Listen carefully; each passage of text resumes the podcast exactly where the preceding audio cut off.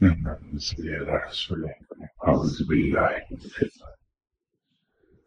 اللہ السلام علیکم خواتین حضرات جب میرے مرشد حیات تھے اور ان سے میری نئی نئی ملاقات ہوئی تھی تو ایک چیز میں نے نوٹ کی کہ وہ جمعے کے بارے میں بہت زیادہ پرٹیکولر تھے۔ کیونکہ ہم سبھی جمعے کی نماز کے بارے میں پرٹیکولر ہوتے ہیں جمعے کی نماز ضرور ادا کر دی جائے۔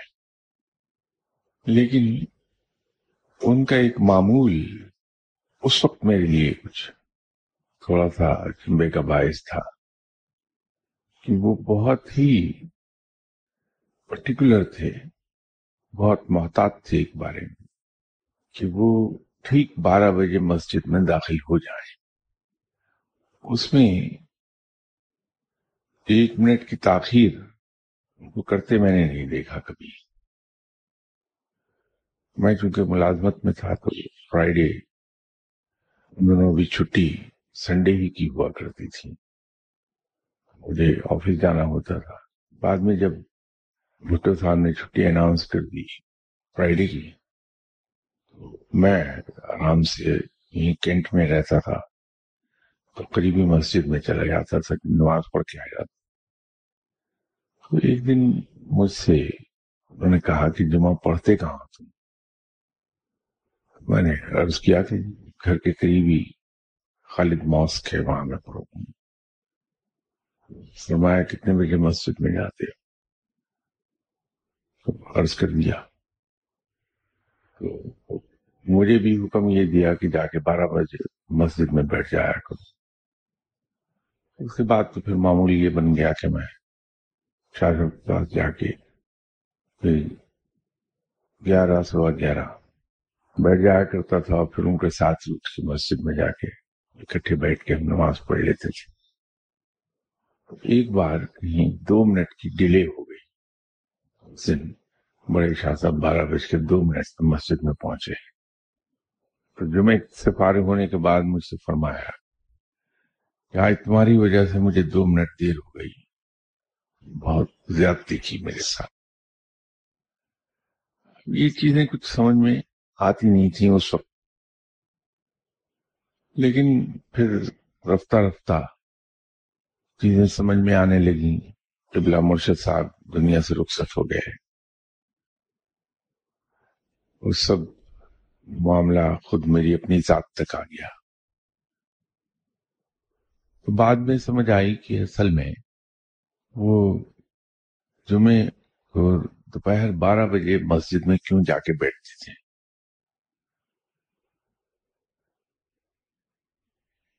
اصل میں جمعے کے روز ایک گھڑی ایسی آتی ہے کہ اس لمحے مانگی ہوئی ہر دعا قبول ہو جاتی ہے۔ لیکن جس طرح شب قدر مخفی ہے، اس کے بارے میں کھل کر کہیں کوئی بیان نہیں ہے کہ کون سی رات۔ اسی طرح اس سات کے بارے میں بھی مختلف بزرگان دین نے مختلف باتیں کہی ہیں۔ لیکن زیادہ تر اتفاق اسی بات پر ہے کہ زوال کے وقت ساتھ آتی ہے۔ تو جب یہ بات سمجھ میں آئی تو بھید کھلا کے مرشد صاحب اتنے پرٹیکولر کیوں تھے کہ ٹھیک بارہ بجے مسجد میں داخل ہو جائیں۔ اس وقت پھر مصروف رہتے تھے اپنے ذکر اذکار میں۔ جمعے کے روز ایک تو کوشش یہ کی جانی چاہیے کہ انسان بارہ بجے مسجد میں جا کے بیٹھ جائے تاکہ جب زوال کا وقت ختم ہو تو انسان کو وہ ساتھ مل جائے جس میں رب تعالیٰ کے حضور کی گئی دعا قبول ہوتی ہے۔ دوسرے جمعے کے روز انسان کو کثرت سے نماز پڑھنی چاہیے اور کثرت سے قرآن پاک کی تلاوت کرنی چاہیے۔ اگر انسان بارہ بجے جا کے مسجد میں بیٹھا ہے اور زوال کا ٹائم ہے، اس وقت تو نوافل ادا نہیں کیے جا سکتے۔ تو ایک کام یہ کیا جا سکتا ہے کہ ہم سورہ اخلاص کی پہلی آیت اگر اس کا ورد کرتے رہے ہیں دل میں، جب زوال کا ٹائم ختم ہو جائے تو پھر ہم نوافل ادا کر دیں تحیط المسجد کی۔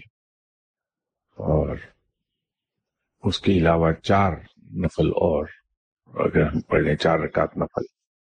اور ہر رکعت میں اگر ہم سورہ فاتحہ کے بعد پچاس مرتبہ سورہ اخلاص پڑھ سکیں۔ امید ہے کہ رب تعالی ہمارے گناہوں کو معاف فرما دے گا اور ہم پر کرم فرمائے گا۔ اسی طرح جمعے کے دن کے لیے آپ صلی اللہ علیہ وسلم نے یہ فرمایا ہے کہ جمعے کے روز جو شخص مجھ پر اسی مرتبہ درو شریف بھیجتا ہے، رب تعالیٰ اس کے اسی سال کی گناہ معاف فرما دیتا ہے۔ وہ جو بارہ بجے سے لے کر سنتیں ادا کرنے تک کا وقت ہے۔ اس کو اگر انسان طاہف المسجد کے نوافل، اس کے علاوہ چار رکعت نفل اور پھر اس ذکر اذکار میں گزار دے۔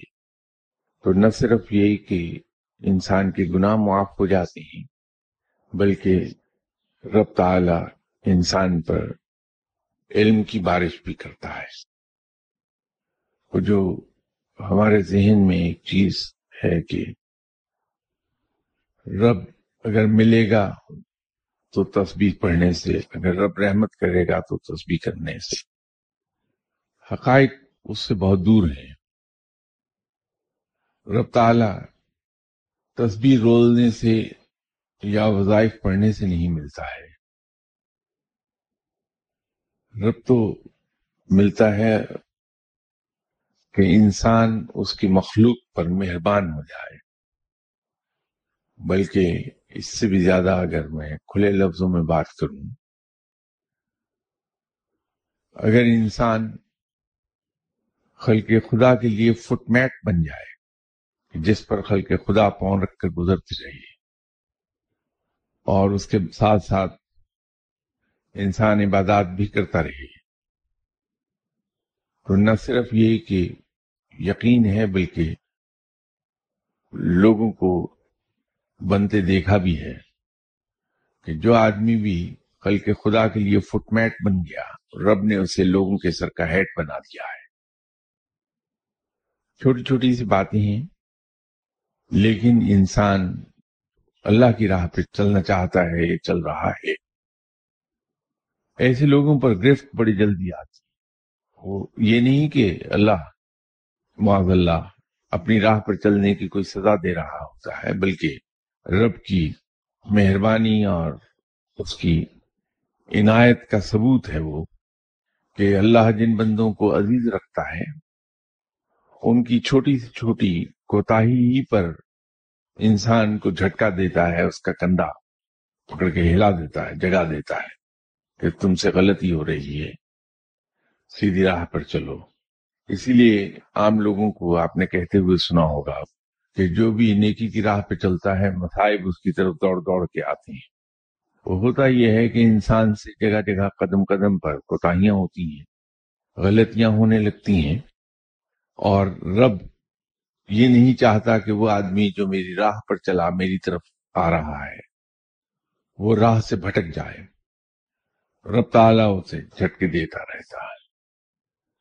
ان مسائب کی ایک دوسری وجہ یہ بھی ہے کہ انسان جتنا زیادہ خلق خدا کا جبر مسکراتے ہوئے برداشت کرتا ہے، ہنس کھیل کے برداشت کرتا ہے، لوگوں کی طرف سے لگائے ہوئے چرکے جتنی خوش دلی سے وہ اسمائلنگ فیس وہ برداشت کرتا ہے، لوگوں کی طنز ان کے تانے ان کی طرف سے ہونے والی تضحیق ان سب کو جتنا ہنستے کھیلتے برداشت کر جاتا ہے۔ اللہ تعالیٰ کی طرف سے انعامات کی بارش اتنی ہی زیادہ ہوتی ہے۔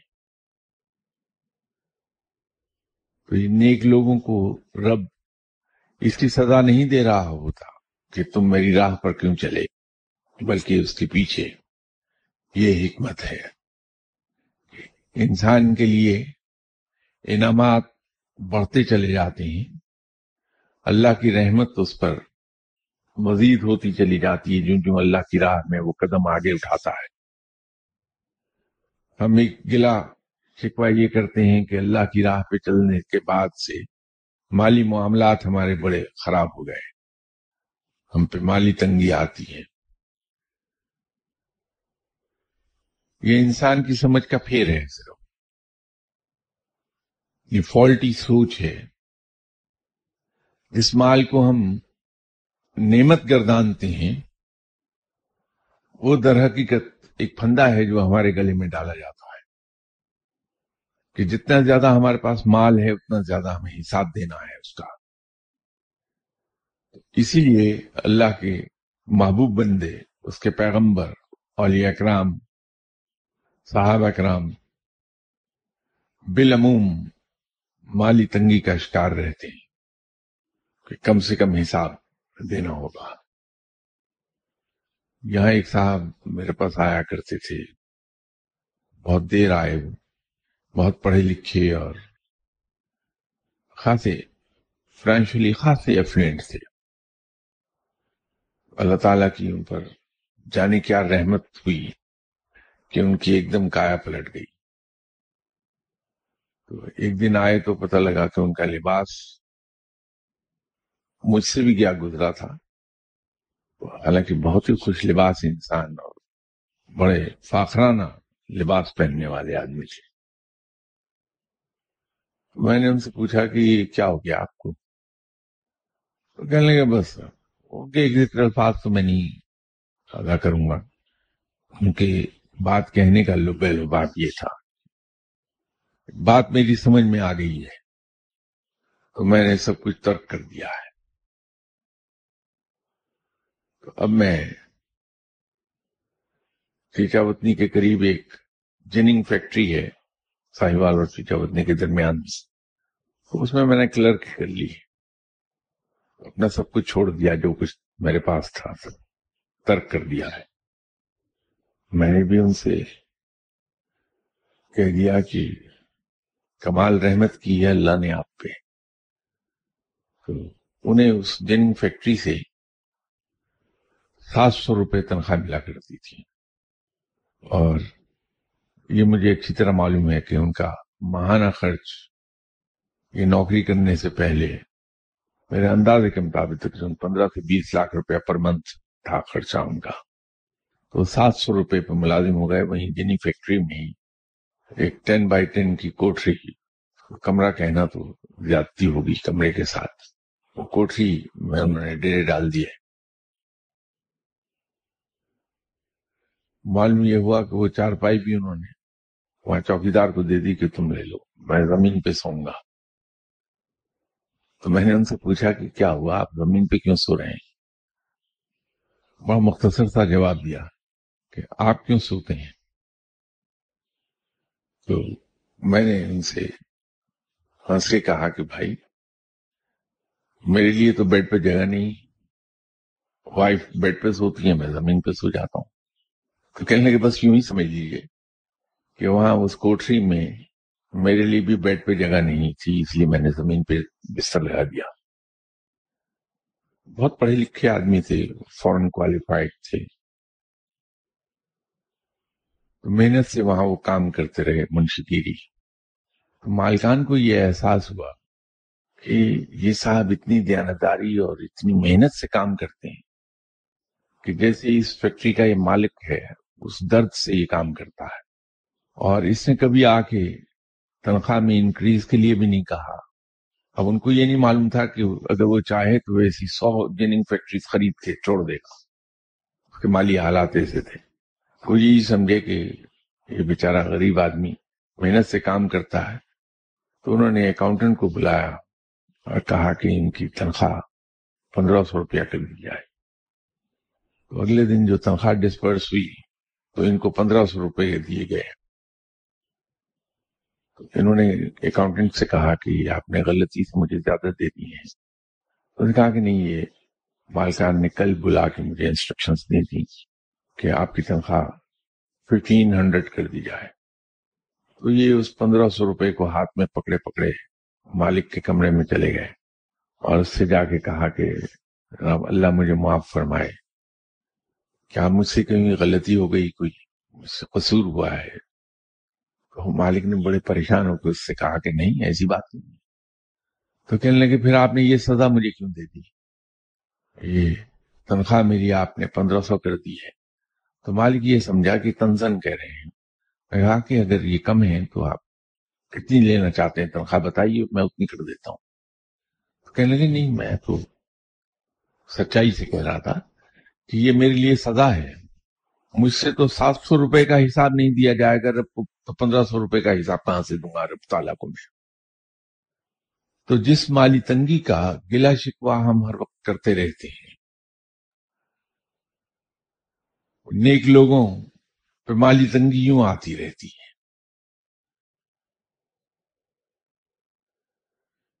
وہ سب سے پیچھے ایک صاحب بیٹھے ہیں، ان کے چہرے پہ میں بڑی رونق دیکھ رہا ہوں کہ چلیے آج پتا لگا کہ میں پچھلے پچیس سال سے اتنا مالی طور پہ تنگ کیوں رہتا ہوں، آج پتا لگا کہ میں نیک آدمی ہوں۔ یہ کچھ فہمی ہے ان کی۔ کہیں کہیں بغیر نیکی کے بھی سختی آتی رہتی ہے۔ وہاں نیازی صاحب بیٹھے یہ کچھ چیزیں ایسی ہیں جس کو ہم یہ سمجھتے ہیں کہ یہ مشکلات ہیں۔ در حقیقت وہ مشکلات نہیں ہیں۔ وہ ہمارے لیے انعام ہے ہماری مدد کی جا رہی ہے رب کی طرف سے کہ ہم اس کی راہ پر چلتے چلے جائیں اور وہ ہمیں علم سے نوازتا چلا جائے۔ جمعے کا ذکر ہو رہا تھا جمعے کے روز سورہ اخلاص کی پہلی آیت، اگر ہم خطبے کی اذان ہونے تک اس کو پڑھتے رہیں اور اس کے بعد پھر سنتیں پڑھنا ہوں گی ہمیں، تو اس سے بہت سے انعامات حاصل ہوتے ہیں انسان کو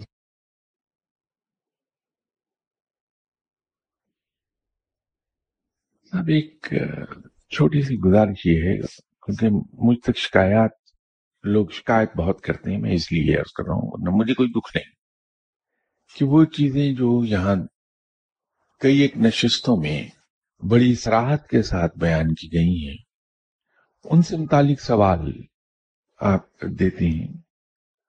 تو بعد میں لوگوں کو شکوا یہ ہوتا ہے کہ اس سے ہمارا وقت ضائع ہوتا ہے اور اسی لیے کہیں کہیں سے آواز اٹھتی ہے کہ سوال جواب کا سلسلہ بند کر دیجیے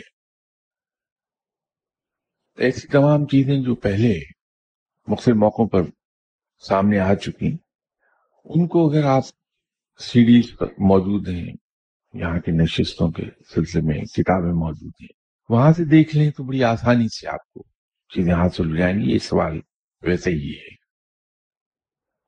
یہ آپ ذرا مہربانی کیجیے وہ چیزیں جو پہلے یہاں بیان کی جا چکی ہیں، ان سے متعلق سوال نہ کیجیے میں پھر عرض کر رہا ہوں کہ مجھے کچھ نہیں اس میں۔ لیکن لوگوں کی طرف سے احتجاج ہوتا ہے اس بات سے۔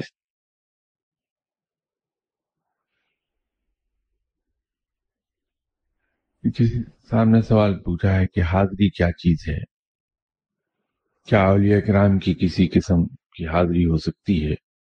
اور ایسے لوگوں سے کیسے بچا جا سکتا ہے؟ حاضری بطور اصطلاح استعمال ہوتا ہے یہ لفظ۔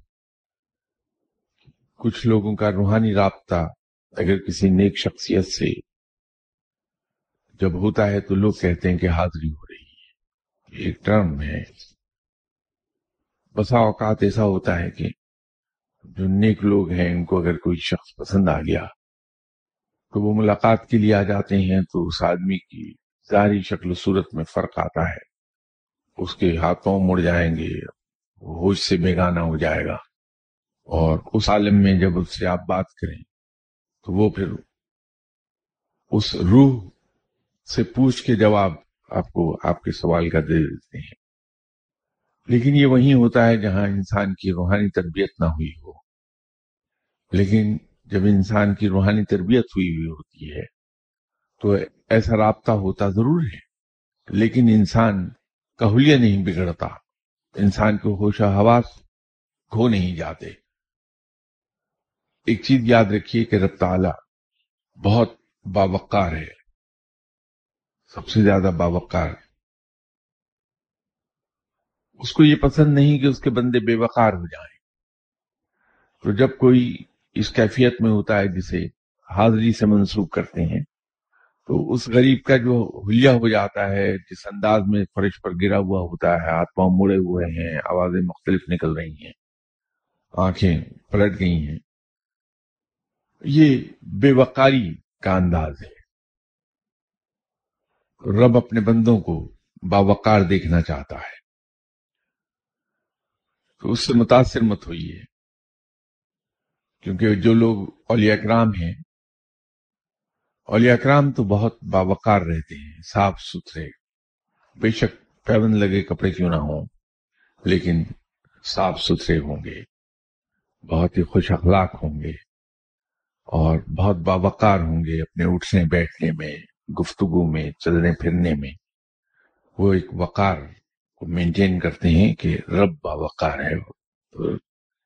جو اتنا باوقار رب ہے، اس کا دوست بے وقار کیسے ہو سکتا ہے؟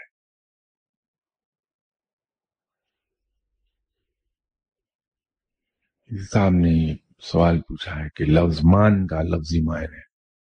بتا دیجیے، ہم اللہ پر مان کیسے پیدا کر سکتے ہیں؟ اب اس کو اردو میں تو شاید میں اس کا کوئی مترادف لفظ میرے ذہن میں اس وقت نہیں آ رہا، مان کا۔ لیکن جب کسی شخص کو کوئی اعتماد یہ پیدا ہو جائے، آپ کا اگر کوئی دوست ہے، اس کو یہ پوری طرح یقین ہے کہ آپ مشکل کے وقت اس کے کام آئیں گے۔ جب اسے ضرورت ہوگی تو آپ میدان چھوڑ کے بھاگ نہیں جائیں گے۔ اس کے حوالے سے کوئی اور آپ کے پاس آ جائے گا تو آپ اس کو بھی انٹرٹین کر لیں گے۔ تو یہ جو یقین ہے آپ کی ذات میں اس کا، وہ مان ہے۔ حساب سے میری دوستی ہے تھرٹی فائیو ایئرس پرانی ہو گئی وہ دوستی۔ مجھ سے خاصے بڑے ہیں۔ تو جب شروع شروع میں ان سے دوستی ہوئی تو کچھ عرصے کے بعد ایک دن آفس میں میرے تشریف لائے اور مجھ سے بڑے روپ سے کہنے لگے، کھڑے ہو جاؤ. جب آپ گورنمنٹ میں کام کر رہے ہیں، تو یہ بڑی عجیب سی بات لگتی کہ کوئی آدمی اتنے روپ سے آپ کو کہے کہ کھڑے ہو جاؤ۔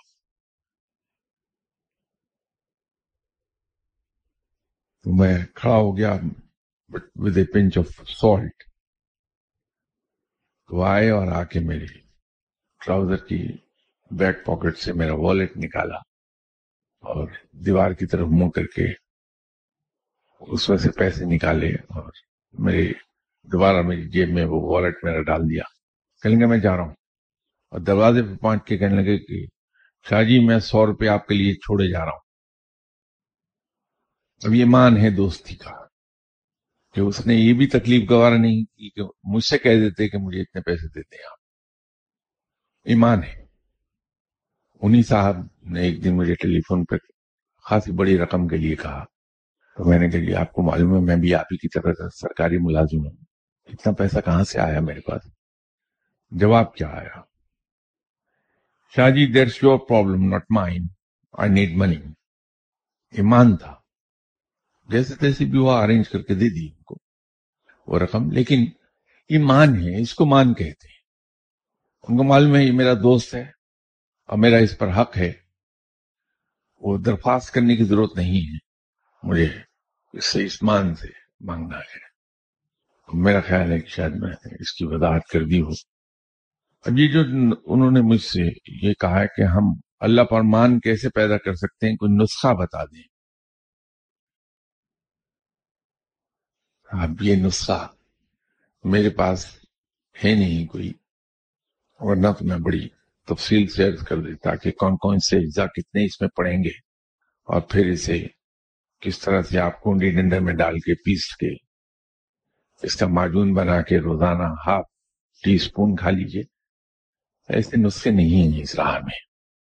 یہ ٹرمنالوجی اگر کوئی نکال سکا تو صرف پاکستانی مسلمان نکال پایا کہ ہر چیز کا ایک نسخہ ہونا چاہیے۔ اس کا ایک ہی نسخہ ہے۔ نہ صرف اس کے کہ بندہ رب کا ہو جائے، بلکہ رب کو اپنا مان لے۔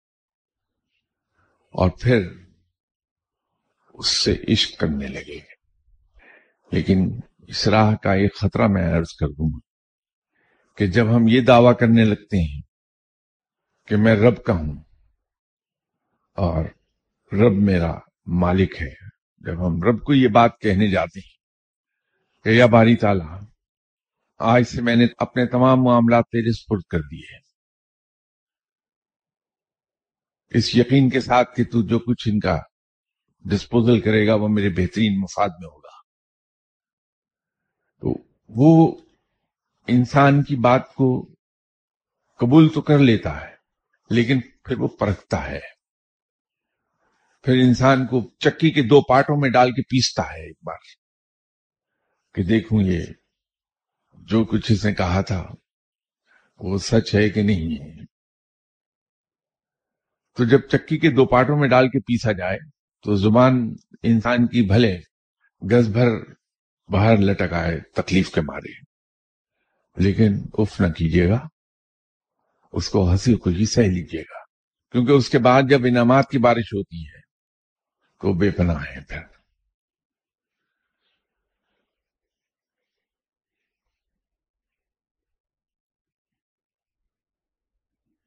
یہ اتفاق کے رات ایک فوجی جنرل نے ایگزیکٹلی یہی سوال مجھ سے پوچھا کہ لاہور شاہی قلعہ کے اندر ایک مسجد ہے جس کا نام موتی مسجد ہے۔ یہاں نیک جنات رہتے ہیں اور بزرگ جنات رہتے ہیں۔ یہاں میں جا کر دو نفل ادا کرنے سے دعا دعا اور حاجت قبول ہو جاتی ہے۔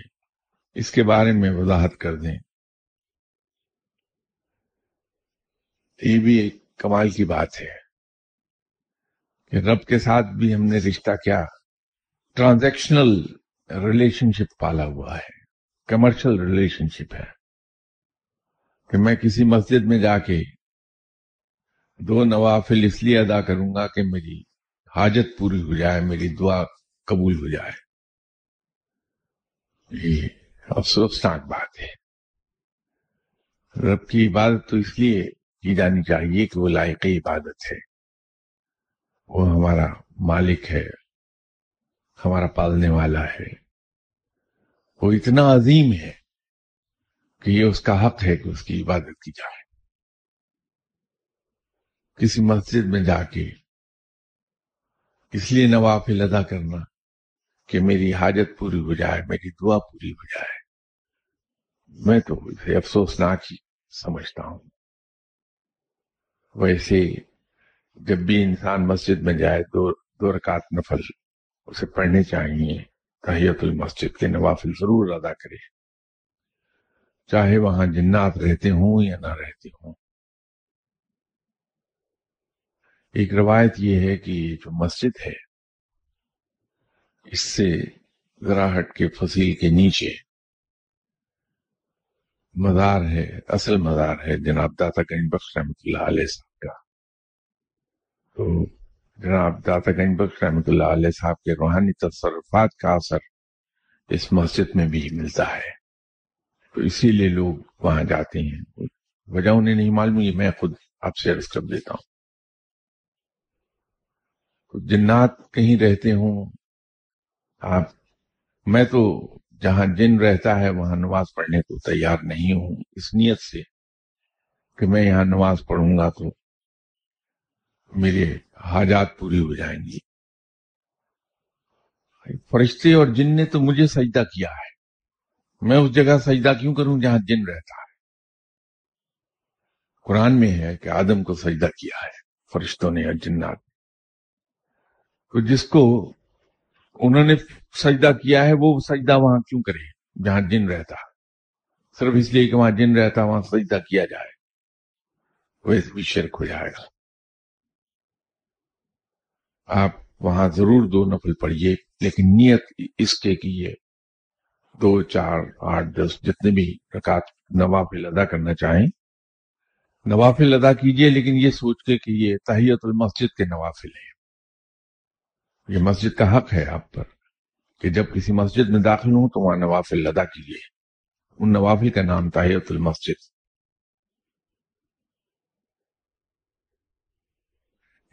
کسی صاحب نے اپنا ذاتی مسئلہ یہاں بیان فرمایا ہے۔ مجھے تو اعتراض نہیں، میں پڑھ دوں گا، لیکن میری گزارش یہ ہے کہ اللہ تعالیٰ مصائب سے ہر ایک کو نکال لیتا ہے۔ وقتی چیزیں ہیں جو آتی جاتی رہتی ہیں۔ اگر اچھا وقت نہیں رہا تو برا بھی وقت نہیں رہے گا۔ اور مشکل حالات میں اپنے آپ کو ایک بات ضرور سمجھانی چاہیے کہ اچھا وقت گزارنے کے لیے اگر میں تھا، میں نے اچھا وقت گزارا ہے، تو برا وقت بھی مجھے ہی گزارنا ہے، میری جگہ کوئی اور نہیں گزارے گا۔ لیکن اس کے ساتھ ساتھ اللہ تعالیٰ سے درخواست کرتے رہنا چاہیے کہ یا باری تعالیٰ مجھ پر کرم فرما دے اور میری مشکلیں آسان فرما دے۔ لیکن اپنی یہ انسان کی پرائیویسی کی بریچ ہے کہ وہ ذاتی دعائیں اس طرح پبلکلی کروانے لگے۔ بے توقیری ہوتی ہے انسان کی۔ اس سے اجتناب کیا جانا چاہیے۔ وقت آتے جاتے رہتے ہیں، لیکن یہ جو بے توقیر ایک بار ہو جائے گی، وہ دوبارہ سے کمپنسیٹ نہیں کی جا سکتی۔ آپ میرے پاس اسلام آباد میں بھی تشریف لے آتے ہیں، یہاں بھی ہر ہفتے تشریف لے آتے ہیں۔ سڑک پر کہیں مل جاؤں تو وہاں بھی آپ روک لیتے ہیں مجھے۔ میں نام سے پہچان پا رہا ہوں۔ دعا کرا لیتے ہیں تو اس طرح پبلکلی دعا کرا کے آپ بے توقیر کیوں ہوں؟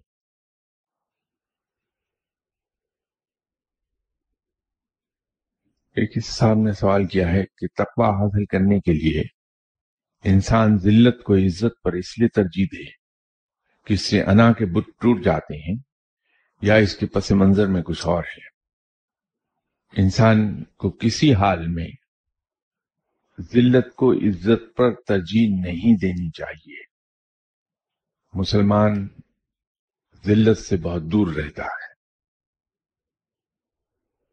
یہ جس کو آپ نے ذلت پر محمول کیا ہے، غالباً اس سے آپ کو یہ احتمال گزرا ہے کہ فقیر لوگ، دوسروں کی تنقید بڑی خوش دلی سے سہ جاتے ہیں۔ کوئی انہیں گالی دے دے تو جواب میں مسکرا دیتے ہیں۔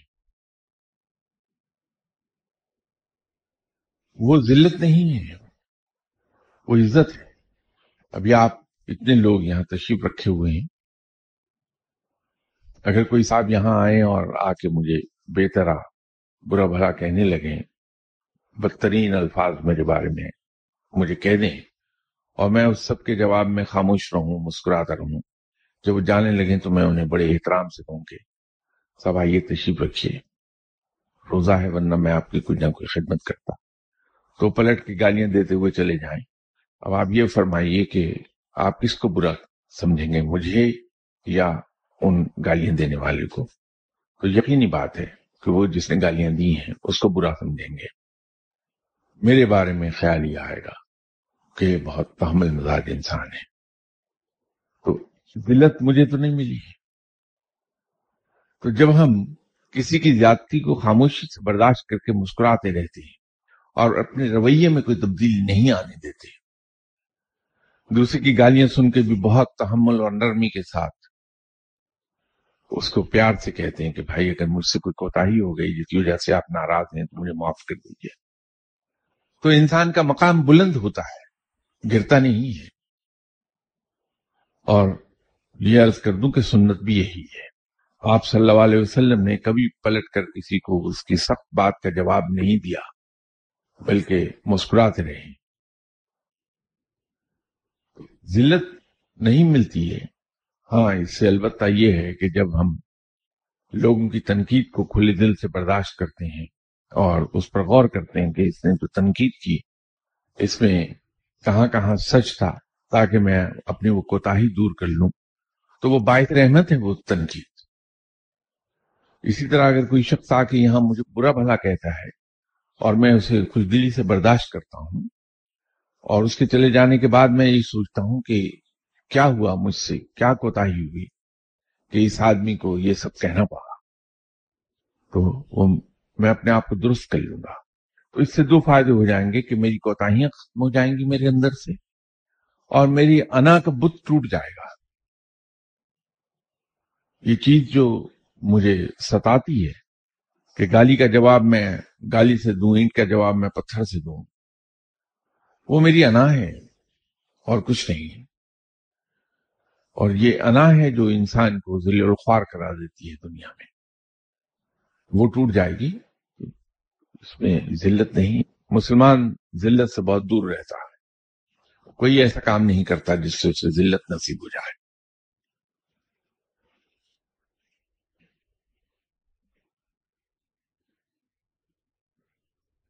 کسی صاحب نے سوال کیا ہے کہ کہ حدیث شریف کا مفہوم ہے کہ رب پر اچھا گمان رکھو۔